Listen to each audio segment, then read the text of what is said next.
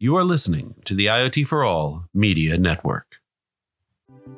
Hello, everyone, and welcome to another episode of the IoT for All podcast on the IoT for All Media Network. I'm your host, Ryan Chacon, one of the co creators of IoT for All. Now, before we jump into this episode, please don't forget to subscribe on your favorite podcast platform or join our newsletter at iotforall.com slash newsletter to catch all the newest episodes as soon as they come out. Before we get started, if any of you out there are looking to enter the fast growing and profitable IoT market but don't know where to start, check out our sponsor, Leverege's IoT solutions development platform, which provides everything you need to create turnkey IoT products that you can white label and resell under your own brand. To learn more, go to IoTchangesEverything.com. That's IoTchangesEverything.com. So, without further ado, please enjoy this episode of the IoT for All podcast. Welcome, Romil, to the IoT for All show. How's your week going so far? Well, thanks. Well, and uh, uh, thanks for having me on. Absolutely. It's great to have you. Um, some exciting stuff has been going on at KORE from everything I've been reading. So I want to get into that in a second. But I wanted to start off by just having you introduce yourself to our audience. Um, KORE is a very well known name in the IoT space. So I'm pretty sure most of our listeners have heard of the company, uh, which we can dive into also in a second. But for you being uh, you know the CEO of, of KORE. I'd love if you could just kind of give some background about yourself. You know, anything you think would be relevant, interesting for audience to understand who they're listening to. Well, no, I appreciate that, Ryan. And yeah, this, uh, you know, look, this is my third CEO gig, so hopefully okay. I'm making sort of less mistakes as I go along, or at least not making the same ones over and over. But um, you know, the first company I had the opportunity to run back when I was 40 years old, a board of directors was gracious enough, maybe brave enough to give a, a, a young Romil Bahl a chance to uh, to run a company, run a public company. That's what brought the family here to Atlanta.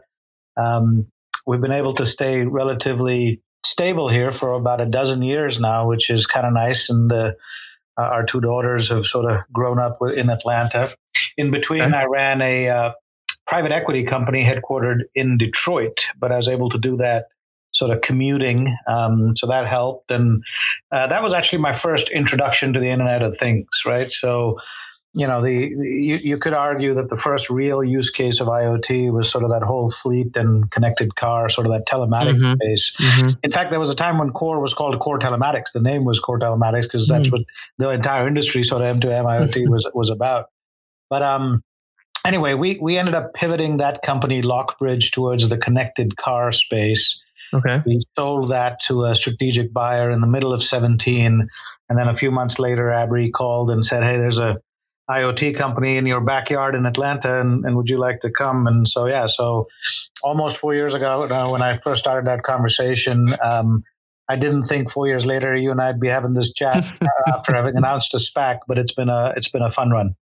Yeah, fantastic. So speaking about this, the SPAC and kind of everything that's going on, um, obviously some big news came out today. Um, our listeners may be hearing this a few few weeks after after this news, but you guys had fantastic quarter one revenue numbers, 55 million plus, 3,600 customers.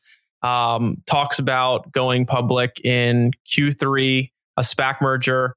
Um, dive into that a little bit and talk to our audience about kind of why now is the time for not just KORE but you know a, a well-known iot company to kind of venture down that IO, I, ipo route. Yeah. It's a great uh, great lead and great set of questions and appreciate the the kind words Ryan on the on the press release we put out today. There really is a lot of momentum right? Let's just talk about that first and then we'll mm-hmm. switch to the sure. to the go public if you will. But i mean you know it feels to me like sort of somewhere in the second half of last year we hit an inflection point you know we've okay. um, since i've been here we've had um, a couple of headwinds to deal with now when people talk about the Internet of Things, we mostly talk about the massive tailwinds that this market has, right? Mm-hmm. Going from roughly 12 billion IoT devices in 2020 uh, to roughly 75 billion IoT devices in 2030. This mm-hmm. decade of IoT, as mm-hmm. I call it, and what we've been getting ready for at KORE with our transformation effort these last three years is exactly this: is getting ready uh, to really participate in the in, in, in this tidal wave of devices coming at us, right? And so there is um, sort of an inflection point despite the headwinds. So I, I, said headwinds. So what are those headwinds? Well,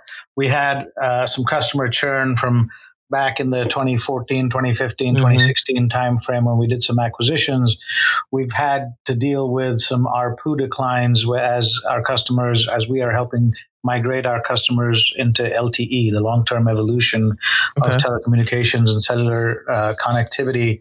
So some of that average revenue per unit ARPU has been has been going down, you know, somewhat dramatically as a one-time type shift as sure. people go from the old expensive 2G, 3G networks mm-hmm. to the new LTE. But despite right. that, you know, um, we we started to feel like we had hit an inflection point in the second half of last year, and I think what you see in the first quarter is uh, the proof point of that, right? Mm. So, so if you can grow, if we can grow 10.8 percent, I think it was revenue growth mm-hmm. Q1 21 over Q1 20.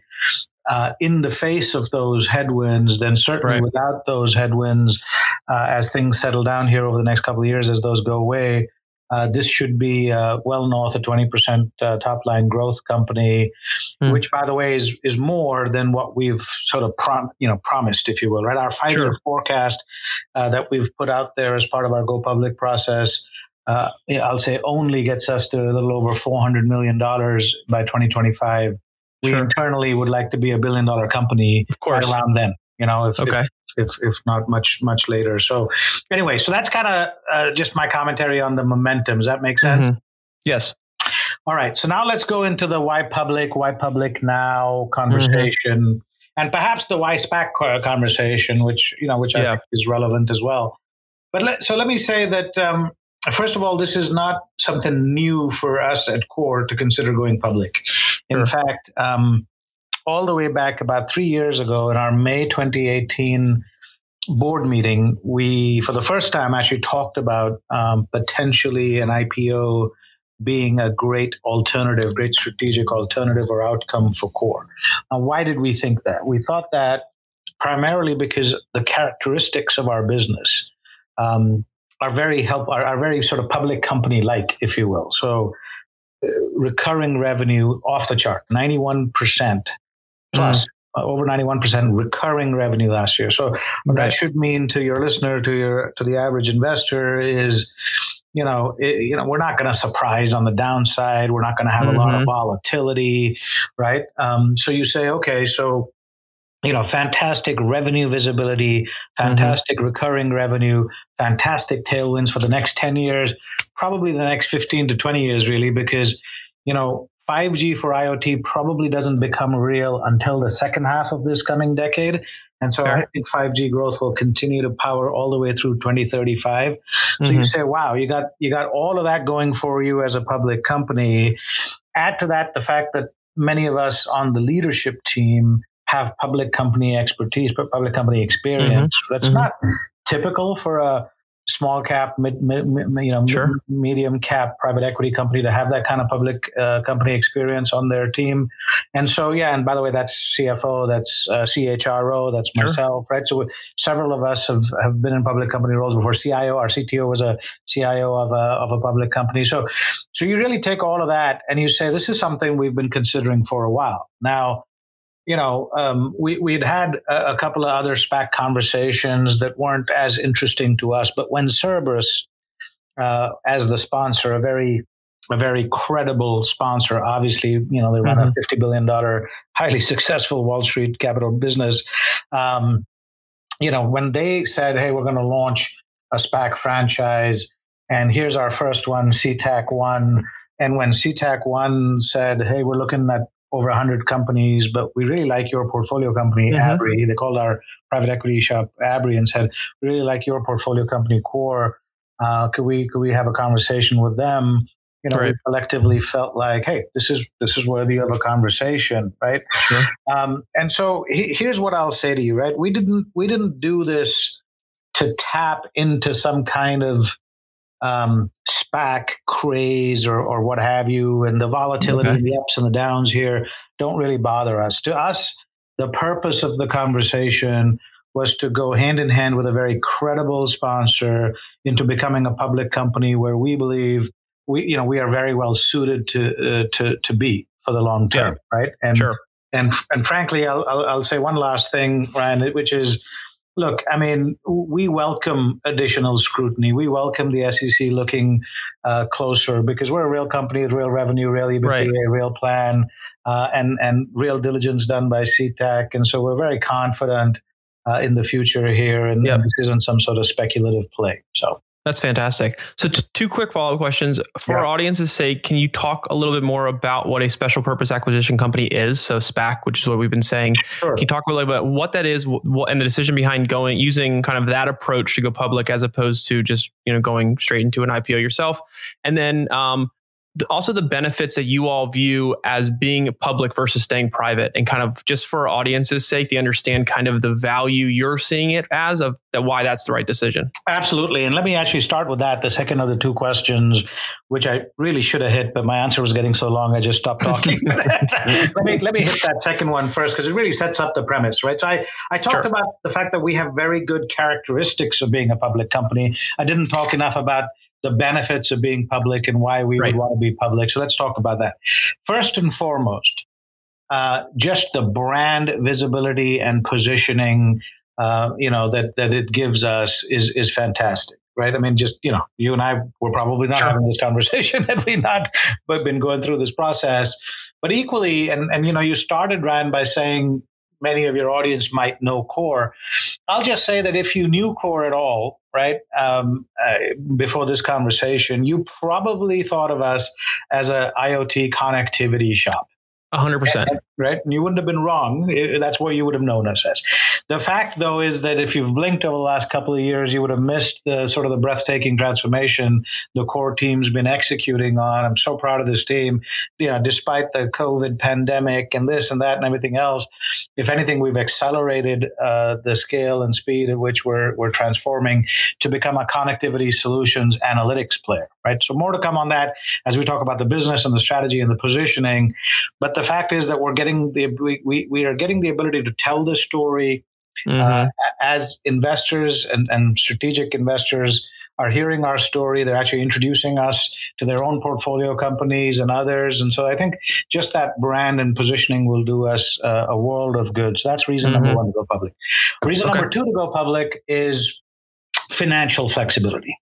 Sure. I mean, uh, I think everybody understands kind of the private equity sort of LBO game, right? The leverage mm-hmm. buyout game, uh, high, high levels of debt, um, which mean that uh, EBITDA is, is, is, is, is very, very important to keep high. Um, but equally, the, the, you know, we had eight or nine turns of debt, uh, sure. you know, before, which limited our ability to do M&A activity greatly. The amount of cash mm-hmm. we could spend, uh, it needed to be delevering at all times. The private equity stock is not exactly a liquid currency to use for uh, acquisitions. So we, a number of things were stacked against us. We are using every single dollar from this go public effort to pay down debt. Every dollar that is not going to an expense, right? Um, a, a, banker or, a, or, an auditor or, or a lawyer uh, is going to pay down debt from roughly eight or nine times. Actually, the performance has about 1.7 times the debt, which is fantastic, and that's this, you know, with 130 plus million dollars on on the of cash on on the balance sheet. So, it, it is a fantastic delevering moment. Gives us the flexibility, gives us the public currency to really accelerate our M&A or inorganic uh, part of this journey towards that billion dollar upside case, if you will. Um, and I'll say the last, uh, the third of the big three reasons to go um, public was indeed that Cerberus and more specifically the CTAC team, the, the Cerberus Telecom uh, acquisition company, which is the SPAC that we're merging with. The advisor group on, on that team from Tim mm. Donahue, who was the uh, exec chair of Sprint Nextel, actually sold Nextel, Nextel to them. He was the CEO there. You know, he grew up at McCaw sure. after an AT&T career. I mean, you know, just you start with a quality guy like that, a quality guy like Shaygan Kheradpir, who's been uh, CIO, CTO at Verizon, and others up and down that list. Um, just fantastic group of people who are themselves connected very well, as is the service operating group. So right. I think the, the network effect of those individuals across mm-hmm. the kinds of companies we want to do business with, we want to partner with, is the third big reason to go public. Okay. Okay. Now let's go back to the to the to the question, sort of SPAC. You know, what is a SPAC? Why you know why SPAC? So right. Look, I mean, first of all, SPACs have been around you know 30 years. People are surprised uh, about that because they've only heard about it most of us in the last year or two. But really, you know, SPACs have been around forever. You know, they've had ups and downs like most any financial instrument does in terms of how much volume of them are coming through. They've had a recent spike that obviously then raises questions, uh, etc. But the fundamental purpose of a SPAC is to actually, uh, you know, accelerate shareholder value creation. Right? It is to go find a, a, a company of very high quality which I would argue CTAC did, right? They talked yep. to over 100 companies. They mm-hmm. shortlisted down to six and did diligence on six. Okay. Somehow we were the last ones standing at the end of last year. they, they, they, signed a um, an exclusive agreement with us uh, at that point, and then through January and February they did even more diligence. And then we went out and together sort of uh, raised a pipe um, uh, investment, right? We right. went out looking for 150 million dollars A couple of weeks into that process, we had almost we were almost two x oversubscribed. Fantastic. Right? So we upsized the pipe to 225 yep. million from 150, and uh, and obviously that pipe was led by the likes of Koch and, and BlackRock and other very mm-hmm. you know very very interesting names. And so anyway, so that process has gone on, and I would argue that again that that you know that CTAC has done exactly what they were supposed to do, which was to bring this you know we think largely unknown largely hidden you know gem to market and and make it available to investors so when used correctly appropriately with the right diligence etc I think the SPAC is a tremendous uh, uh, weapon. It can it can bring you to uh, hmm. a, a, public listing in nine months, 10 months, as opposed to 18 to 24 months. Right, right. So for, for a management team like ours here at KORE that's heads down, busy executing on a massive transformation, not being tied up for 18 to 24 months I, is yes. hugely valuable, hugely efficient, and valuable for our shareholders because 100%. we're distracted for less amount of the time. So there you Absolutely. go. Absolutely. yeah. yeah, that, that's fantastic. No, I appreciate all those insights. So it sounds like a very strategic decision as opposed to necessarily like you know going public just because you need the money. The money's obviously a bonus there, but it's more of a yeah. just everything timed up well, and it's it sounds like it's it's the prime opportunity for KORE to kind of make that push into public and you know there's a lot of strategic reasons relationships you guys are gathering to help you guys reach that billion dollar valuation which you're going for yeah no look and that's very that's very well said and i think it's a very fair summary again our shareholders, starting mm-hmm. with Abry, that owns the majority of our shares today, the private equity company, yes. are not taking one dollar off the table in this transaction, right? Sure. Um, they're just converting their original equity dollars into public company mm-hmm. stock. Uh, which again goes to show you the confidence they have 100%. in the future, the return on the investment they've made. They've, they've allowed us to invest $50 million into this investment, into mm-hmm. this transformation these last three years, and they they know the return on that investment is to come. I mean, it's funny, like you know, so, uh, one of the Abry guys was recently joking with me that maybe they're still shareholders ten years from now. You know, and it's yeah. that interesting. Um, yeah, so it's a, it's a, it's a it really is a strategic move. I think that's well yeah. summarized. Yeah. Yeah, that's a huge testament to, to just kind of the the path you've been on and where you guys are going with you know if, if they're trying to keep their their investment in the the same stake that they've had um, transferring over obviously to public shares makes total sense in this situation but um, you know they're not trying to get out and you know cash in. So so that's fantastic. It's it's very exciting to kind of see where you guys are headed. And speaking of kind of the direction um, you took over in 2017 I believe correct? That's correct. Uh, late okay. late 17 fourth quarter yep Fantastic. So, talk a little bit. Um, I know we're kind of going backwards here for a second, but it's going to lead into kind of our future discussion that that yeah. follows. But 2017, where was KORE, and you know, and, and, now where is KORE in your mind? Kind of, what does it look like today? What is that journey that you've been on? And you know, that ties in really well to what we just talked about as far as why now is the time to go public. So, just talk to me a little bit, you know, uh, briefly here about kind of that journey and how you've seen the evolution of the market and how you kind of timed KORE to be where it is now. Yeah. So look, so um, so KORE uh, at, at, at, the at the end of seventeen. Here, here's the good news, right? The good news was that uh, the sort of the board handed me, handed all of us, the the new leadership team that came together largely about three years ago. Um, you know, a, a very nice IoT connectivity asset, right? And an asset that was built with the thesis of the multi, multi, multi connectivity proposition, Now, what does that mean? It, it, means multiple regions or multiple countries of the world, multiple technologies, multiple devices, multiple networks, right? Whatever mm-hmm. the customer needs, whatever the use case needs, wherever they need it, right? Uh, right? Multiple protocols and, and connectivity bearers, we could connect you anywhere in the world. Now, it, very, very difficult to execute on that thesis almost impossible to execute on that thesis organically, right? Because right just getting one integration done with one key MNO, should they even allow it? And mm-hmm. I'm talking, of course, carriers, the parity sure. that we have right. today, right? The the Telstras and the Telefonicas and the Vodafones and the AT and T's and Verizon's, and so you, so you know, just one of those can be uh, a, a, one to two year uh, timeline, one to two million dollars worth of cost, mm-hmm. and, and and and and and and and certainly you know, 20 years ago when KORE first started as a little M2M IoT front end kind of connectivity platform, first for Rogers in Canada and then for AT&T in the US, you know, in those days, we were the channel to market for these MNOs because they didn't have IoT groups of their own. Now, you know, a decade later, by around the 2010 timeframe, carriers started to kind of jump in there themselves and and get a little bit of right uh, IoT, right. you know, practice and direct to market kind of sales teams, and then so that so that changed the dynamic. So so they were now less likely to give companies like us these deep integrations into their OSS BSS stacks to to to build these businesses, and so. So the way Abry and the KORE founders partnered up and went after this thesis of connectivity was to do it inorganically. We did three, four acquisitions um, mm-hmm. after Abry got here, and two or three had been done even before Abry arrived. And so there was a period of time where there was a transformational set of acquisitions between, I'll call it 2012 and 2016. Okay. But again, the good news from all of that and all of that investment and equity was that a very nice asset was handed to us, um, but it was connectivity. And there was work to be done to deliver the proposition. So we went to work from a sort of a transformation type standpoint on a on a five year transformation plan.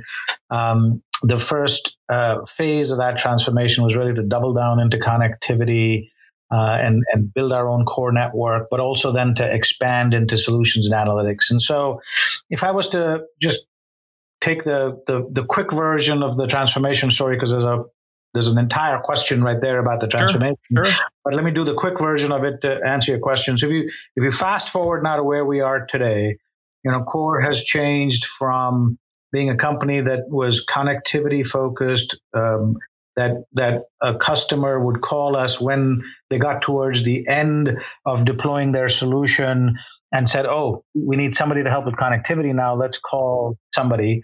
To a company that does connectivity solutions analytics whose sort of mission statement is is to actually help our customers deploy successfully to actually yes. right design and deploy successfully to manage seamlessly to scale confidently and securely. So a much broader set of capabilities and as i like to say a journey from 3 to 30 right? So mm-hmm. from 3% of the iot market that we used to address as connectivity only we uh, now aspire to hit 30% of the IoT market with our broader capabilities across connectivity solutions and analytics. Fantastic. And are you handling most of the deployments and solutions that are co- coming to market um, with your customers from a with all within the walls of KORE or are you partnering with organizations to help bring these to market? And I, and the reason I'm mentioning this is I watched the the video that came out um, recently uh, that that you were talking about how to bring a solution to market it takes a high number of companies put these together, which is why we don't get out of the pilot phase very often. Exactly. Why IoT is very complex, at least to to the end user, right? Or to to the company looking to bring IoT into their business or for the business of their clients, is they just don't know where to begin. And it's much easier if one company can kind of come in. Systems integrators usually play this role, come in to be able to help them get from the beginning of their IoT journey all the way to scale. And um, so I'm just kind of curious if you could touch on that for a second. Yeah, no, that's a, what a fabulous set of questions, really, and I appreciate the the research you've clearly done to prepare for this conversation and to watch the. I mean, the video just went out today with the press release, so that's um, that's pretty cool that you've seen it already. But yeah, look, you know, I think I think the video is a nice you know, relatively short watch that that I think makes it sort of, you know, more accessible for people to understand what we do, right? And right. so I hope I hope uh, your audience takes a minute to go see it. I, I, certainly would say that that's a, a better video to watch rather than our 60 minute investor presentation video, which is longer and more complex. But yeah, so, look, so let me answer the question. Um, the the two key statistics that support what you just said the complexity mm-hmm. the, the number of partners one needs to launch an iot solution mm-hmm. uh, and the by the way your point about stalling pocs and pilots right, right?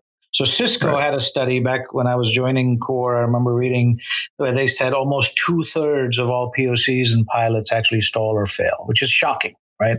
Right. Um, now, of course, those were results from largely from the first half of last decade, right? But still, you know, and, and, even while we've learned since then, that was a shocking statistic. And then the other statistic that the venerable consulting firm had out there was 18 partners on average to launch one end-to-end solution. Now, look, mm-hmm. that may have gone down over the last few years. Maybe it's even trending down towards 10 or 12. But look, it's still too many. Having 10 right. to 12 partners is still too many. Uh, and so to have a solution integrator, uh, right, of, of a sort, and you mentioned the SIs, Sure. I mean, you know, if you can afford to spend many millions of dollars on on an Accenture, right? Uh, you know, maybe you'll maybe you'll hire them to to help you with, right. your IoT. But the, for the rest of the enterprises and companies out there, and certainly our smaller solution provider companies, we think it's tremendously useful to, as as the video says, start with one, start with KORE, mm-hmm. right? And and let us bring that ecosystem to you. Let us bring the power of the IoT right. ecosystem them to you. Now, uh, we have worked hard to take a number of uh, services and capabilities that we had for ourselves. I mean, we had order management, right, for ourselves. Mm-hmm. We had configuration management for ourselves because we used to order SIMs and other things and then ship them from our warehouses, right? So we used to do all of this ourselves and have done for 20 years. And so expanding that capability to include devices to go mm-hmm. with SIMs was relatively easy, right? And then we've flipped those services around, sort of armor plated them, and made them customer facing, saying, you don't need to build all this if you don't want to. Uh, sure. As you build your solution or deliver your solution to, to other customers of yours, uh, we can just help you do that. And so, you know, we have this um, uh, I, I, love this framework. It's sort of our seven by seven. It's really the seven big steps that a customer has to take on their journey to deploy an end-to-end solution. Mm-hmm. We take those seven steps, and actually there's seven deliverables in each of these major steps, hence the 7 mm-hmm. by seven term. But we take each of those and we can map those and we tell our customers transparently, we will do these for you.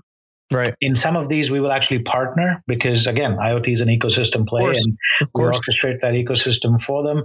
And in some areas, we completely outsource it and just hand it to a partner and so now it becomes this conversation, this great conversation with a customer who's launching a solution, right? Which is, okay, how much of this seven by seven do you have covered? Do you have you mm-hmm. thought about? Inevitably, they go, oh man, I hadn't even thought about this one and that one and that one, right? Kind of as right. they look at the chart. So it's right. a great conversation of a sort of self discovery of what else they need to take care of to be successful. Mm-hmm. Then it becomes, all right, KORE, can you just do this for us? Uh, mm-hmm. Uh, or, or yeah. yeah, if if KORE you don't do it, you know, but you have partners or potential partners for us in these areas. Yeah, we're happy to just give them the names and they can pick sure. them. Or equally, they might just say, "KORE, you just run the whole thing." So that that notion of a one-stop shop or mm-hmm. or sort of IoT in a box, um, as our investor deck kind of phrases it, it, we think is really really important. And and there's undoubtedly a little bit of exaggeration, Ryan, as I sum this up. Sure. what I like to say to folks is our jobs is to is to not just to make IoT work for our customers, yep. but for, for us to take their typical, let's say, 18 months time to launch mm-hmm. and bring it down to 18 weeks. Of right? course. That 18 month down to 18 week is worth its weight in gold uh, to a customer trying to launch a solution. Uh, 100% agree. Um, you know, being able to kind of show that, especially during the pilot and the POC phase, being able to show that return on investment as quickly as possible for them to be able to justify internally why they need to go to scale is one of the hardest things I think in IoT right now. Exactly. A lot of companies, I think, are missing the boat on how to do that effectively. So being able to do that um, in the with the approach that KORE is taking, I think is is fantastic and, in, a, very strong play going forward. Just because we're seeing how complex IoT is and why com- complexities actually kills IoT at times, at least in the eyes of those that are trying to adopt it. And if a company like KORE can take those complexities, simplify them, and make it something that is easily digestible and easy and more quickly to market for those customers, the more likely we are to see adoption across the industry increase, which is just good for everybody. Exactly. Exactly. Um, so, so we've taken time here to talk about the journey of KORE from when you took over to now. We talked about the the IPO. We talked about kind of just generally how the market has taken shape. But I want to go a little more forward thinking here as we kind of finish up this conversation and mm-hmm. and hear from you a little bit more about your vision for IoT. As we look forward, what are the most emerging trends that you are focused on or you think are most important for us to focus on? Um, and then generally, what does the future of IoT look like and the opportunity that that future kind of affords for, for enterprise companies? Yeah, no, look, that's a great, the great question. Let me let me say a few things though about why we feel like that journey, that 12 billion to seventy-five mm-hmm. billion device mm-hmm. journey, is real right? Yes. So, because because you know because Ryan, you you know, and, and I don't know, uh, you know, if if you were in the industry ten years ago, but ten years ago, analysts were saying we'll be at twenty billion by the end of 2020, right? Right. And we ended up at 12. So you know, not not a whole lot more than half of what people mm-hmm. were saying, or 60 percent of what people were saying. And so you say you say why, right? Well, the why is um, all of these complexities that you've referred to. And in fact, you know, over the last couple three years, I've I've keynoted several times on the top challenges that uh, affect us when we're trying to uh, deploy IoT. We've talked about a couple of those, like the fragmented ecosystem, the multiple partners point, the lack of in-house IoT expertise and resources point. We haven't talked about others, like IoT security and all the risks and pitfalls that come with that, like all of the compliance and regulations issues, which many times our customers aren't even aware, right? I mean, they're in a, a, a medical type field, they're touching medical devices and they don't have all of the ISO certifications and FDA regs and HIPAA regs and everything mm-hmm. else that, for example, our centers do to be able to handle at scale uh, connected health devices. The challenges of interoperability, compatibility across technologies and protocols, on and on and on and on, right? And that's before right. you get to meaningfully being able to to to to you know manage streaming not just big data but streaming mm-hmm. big data right mm-hmm. and then contextualizing it and, and analyzing it and so so there's all of these challenges out there that have slowed us down in the past and i would start sure. by saying that many of these challenges are starting to get managed the the cost side of things is getting to where right the the device costs and module costs and so forth are getting low enough to where there's a business case to almost connect anything, right? Mm. Um, the, the carriers have come out with these low power wide area networks uh, built for IoT specific 100%. networks, right? NB and CAT-M and all of these sorts of things. And so, so, so, and, and, and as we get better and better at using battery power to go with those low power type networks and low power devices, now these things can last 10, 12, 15 years out there as opposed to five, seven, nine. And, and, and all of that is helpful to the to the business case of deploying you know uh, IoT, right? And so so we think this next decade, the reason this is the decade of IoT is because we're, we're, the cost points are better, the business cases are clearer. We've learned a lot of the lessons. Companies like KORE coming out with leading propositions around IoT in a box, you know, one-stop shop. Let me help you get there. Uh, the co- the companies that have been successful, that have had uh, let's say, the fortitude to stick with uh, their IoT solutions, even though they might have had some stumbling around at the beginning, are finding that this is helpful in so many ways they never thought about. They can use the data so many different ways. It builds on itself. The value just continues to build on itself. And so they're going, okay, so so we're going from a decade of, I'll say, experimentation and largely regional deployments to a decade of global multi-regional deployments, right? This is now where people are going, okay, by 2030 we're going to be in a fully connected planet. Everything that i manufacture needs to be connected out there. Uh, and so how are we going to get that done right? And so i think that is is what's fueling the excitement. And while yes, on the one hand, it feels sometimes like we're getting more complex. There's more networks. Mm. There's now these mm. LPWA networks. There's unlicensed. There's 5G. When will 5G be real? You know, and as soon as that stops, will 6G be an even bigger problem? It it feels like oh my God, there's even more complexity.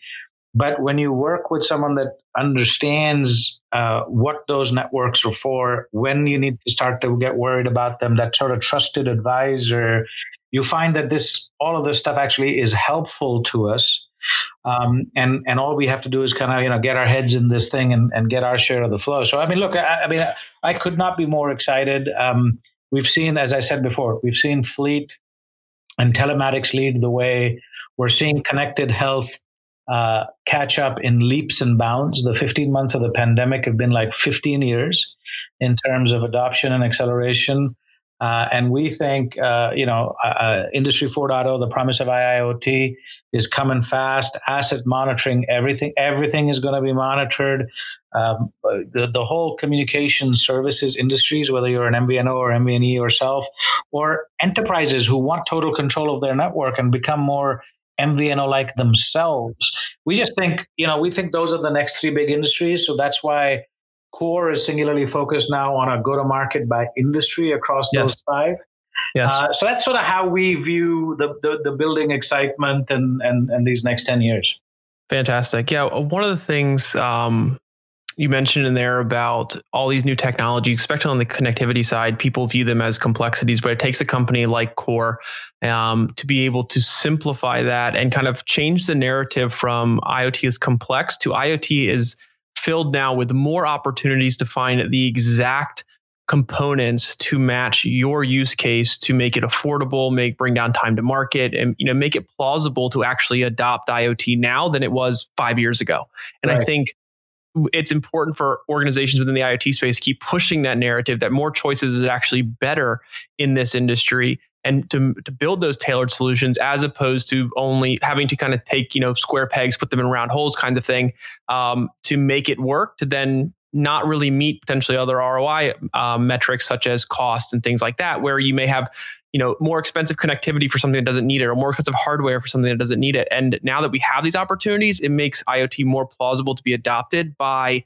companies of all sizes all industries and all problems that are being trying to are trying to have solved and it takes organizations like KORE to be able to push that narrative so that the industry as a whole benefits no, that's fabulous. That's really, really well said. And and you know the other thing that right is that has that has obviously been a problem for for um, folks is this. You know, um, so so there, was, there, there used to be this dichotomy of mm. short range stuff or long range stuff, right. and when right. you're short range, you can just put a Wi-Fi in there or put a exactly. Zigbee in there and all this sort of stuff, and and it turns out that for many of the more mission critical, but frankly, you could argue for most all use cases of IoT, an always on technology like IoT mm-hmm. Uh, or, or like cellular, right, or satellite, you know, is is just so much better. Right? right? And so, so you know, one of the things people don't recognize about the what's going on with IoT this next decade is, you know, we talk a lot about the 12 billion devices that were connected off at the end of 2020. Yes. But the fact is that about 80% of those, and maybe that's a bit of an exaggeration, but let's say it's between 75 and 80% of those uh, are connected by short range technologies, Bluetooths mm-hmm. and Zigbees and Wi Fi's, right? Right. As we're going to the 70 billion, uh, 75 billion IoT device mark, that number will actually go from being 75 to 80% to being more like 45 to 50% short okay. range. So the, there's a not just is right? The 12 to 75, a massive explosion, that tidal wave, as I said before, of devices. Mm. The fact is that as we're doing that, the mix is shifting significantly to long range technologies. Because again, like you know, my father has a little monitor in his heart that is read all the time by a cardiac rhythm monitoring sure. uh, gateway device that that ships data back right, up. Right, um, right. Now, I don't want that thing working on Wi-Fi, right? I of mean, without not. power, it doesn't work. When there's a storm in Texas where he lives, it, it doesn't work. I mean, it's just, I'm sorry that it's a non-starter of a conversation. And so, mm. you know, just like as consumers, we want to be always on. I want to be able to turn my device on. I want to be able to sync my data at all times. Right. I want all my devices to know what I was doing, where I left off. It's no different right? In in the IoT world, it's the, the always on technologies are going to be yes. hugely helpful, and the and the and how these come together. It's it's right. it's actually not just about Bluetooth uh, or cellular or this or that. It's together. There's a right. Bluetooth bit from my right. dad's monitor to the device next to his bed, right. and then there's cellular connectivity bringing it back, and all of that has to come together, and that's where you know the KOREs of the world fit in. hundred percent. Um, as we wrap up, I wanted to ask you one last question, kind of about KORE's IoT work as it relates to COVID nineteen, because I know there's some interesting things to talk about there. Um, but just just briefly, can you talk a little bit about? Um, I, I, know KORE was working in two of the th- phase three clinical trials for COVID nineteen. Can you talk about a little bit about what you guys did there? Um, and then we'll we'll wrap up with kind of some, some final question there.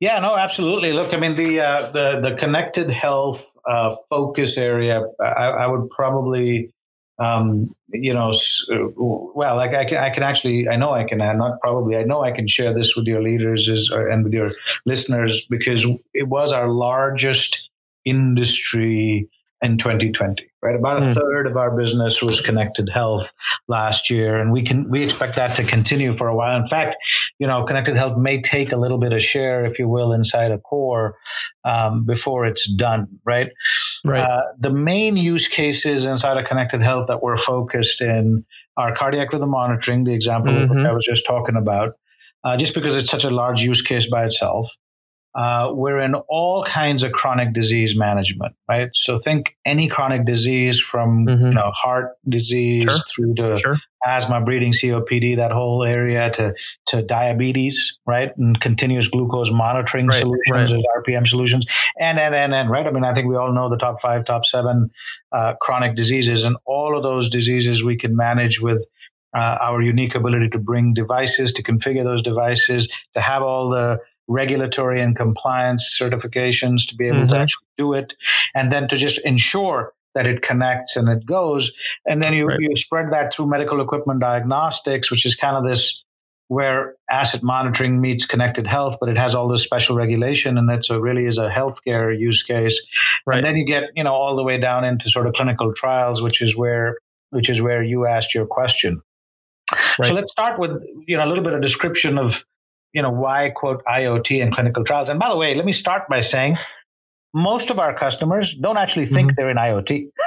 yeah. Oh no, I, I totally agree. And and it's interesting because the way that I feel like the market is is missing the boat is the way they kind of market IoT to the outside world at times. They push right. IoT, they push the acronym, but the only people who really understand that are the people who live and breathe IoT and work exactly. in the industry. Exactly. Others are just looking for a solution to their to their business problem or yeah. you know looking on ways to optimize their organization That's they're not exactly. looking for iot solutions iot is just kind of how it gets done that's exactly right. It's it's the, the fact that there is uh, you know connectivity underneath, and so you, you, take a clinical trial and you say, okay, to make a really robust trial. I mean, you could right. run a trial more narrowly in a few countries sure. in Western Europe and call it a, a, a, a, drug trial, but I mean, to really run a robust drug trial, uh, you know, the, the, the pharma company, you know, ideally would like to run a trial in something like 75 to 80 countries over a three year period, maybe longer, right? And, mm-hmm. and, and without getting into all the details of the sort of the five phases of, of drug trials, et cetera, the fact is that that that critical third phase that you talk about where devices are actually out um, uh, you know, get, you know, or, or, or uh, the, the, there are groups of individuals that are signed up for this trial that could right? Could be we, we could leverage devices to, to, to gather the data, leverage technology to gather data instead of literally manually writing things down. People coming into clinics every now and then, which again limits how many countries you can do it in. It's huge. Right. So this notion of remote clinical trials or or decentralized clinical trials is massive, and it's all IoT enabled. So while our customers believe that they're in the business of well run you know running continuous glucose monitoring and, and helping diabetes patients or indeed uh, CROs who who run clinical trials on behalf of large pharma companies that they may think their job is i run clinical trials but it's a very iot enabled use case inside of it uh, and and we again can bring all of those unique capabilities of of um, right of of leveraging devices and, and all right. of our services to connect you anywhere and connecting you in 80 countries just getting devices into 80 countries in the world can be a daunting daunting task uh-huh. if you haven't tried it before and so yeah so that's kind of where where we help and uh, okay. and, and you know there's ePro and eCOA and uh, you know the, I'll start to get into a little bit of mumbo jumbo for the average listener but the fact is that you know we, we think as the world goes from less than 10% of clinical trials leveraging technology to really close to 100%, why wouldn't you? Uh, you know, that's going to be a massive growth driver for us as well. Absolutely. Well, this conversation has been probably one of my favorites in 120 plus episodes that I've done. So I really appreciate the time. Um, but the last thing I want to ask you is if our audience out there wants to learn more about KORE, kind of stay up to date on what's going on over there, what's the best way to do that? And if there's any last kind of minute things you wanted to mention about what's going on over on your end, uh, now's the time. Yeah, no, I, appreciate that. Again, thanks for having me. Thanks for all the work and research you've done. Um, uh, you know, to to really set up a high quality conversation. It's uh, mm-hmm. you know highly dependent on on, on that, obviously, to, to make it a great conversation. So thank you, Ryan. Thank you. Let me Absolutely. say a couple of things. Um, look, uh, in terms of how do you stay stay up with KORE? I mean, look, you know, uh, we we have no real reason to believe that uh, that we won't be successful with the uh, the SEC approvals and so on and so forth. And so. Mm.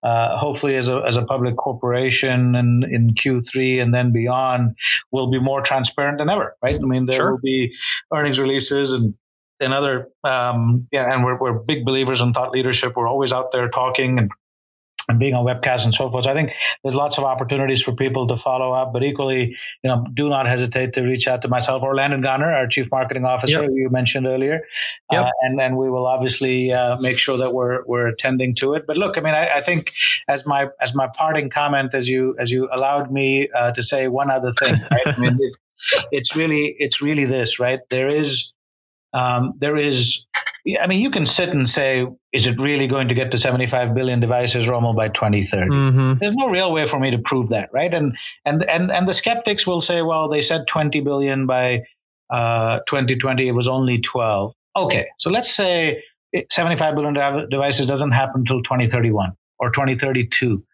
Sure. The fact is, it's going to happen. Yes. The fact is, you've Just, got yeah. to get in this game because when you get right. in the game, you learn and you figure things out, and it builds on itself, and the value builds on itself. The business case gets better and better and better. Hundred percent. And and and you know, we, we stand ready to help and and with our with our one stop shop, and uh, we hope that when you do start with one, that you will start with KORE. Thanks I, very much. Absolutely, it's been great to have you. Thanks again for your time. Um, totally agree with pretty much everything you said today. So, um, so it's been a great conversation, and thanks for sharing your insights with our audience. And we hope to have you back sometime after you guys go public. Cheers, Ryan. All right, thanks. All right, everyone. Thanks again for joining us this week on the IoT for All podcast. I hope you enjoyed this episode. And if you did, please leave us a rating or review and be sure to subscribe to our podcast on whichever platform you're listening to us on. Also, if you have a guest you'd like to see on the show, please drop us a note at ryan at iotforall.com and we'll do everything we can to get them as a featured guest. Other than that, thanks again for listening and we'll see you next time.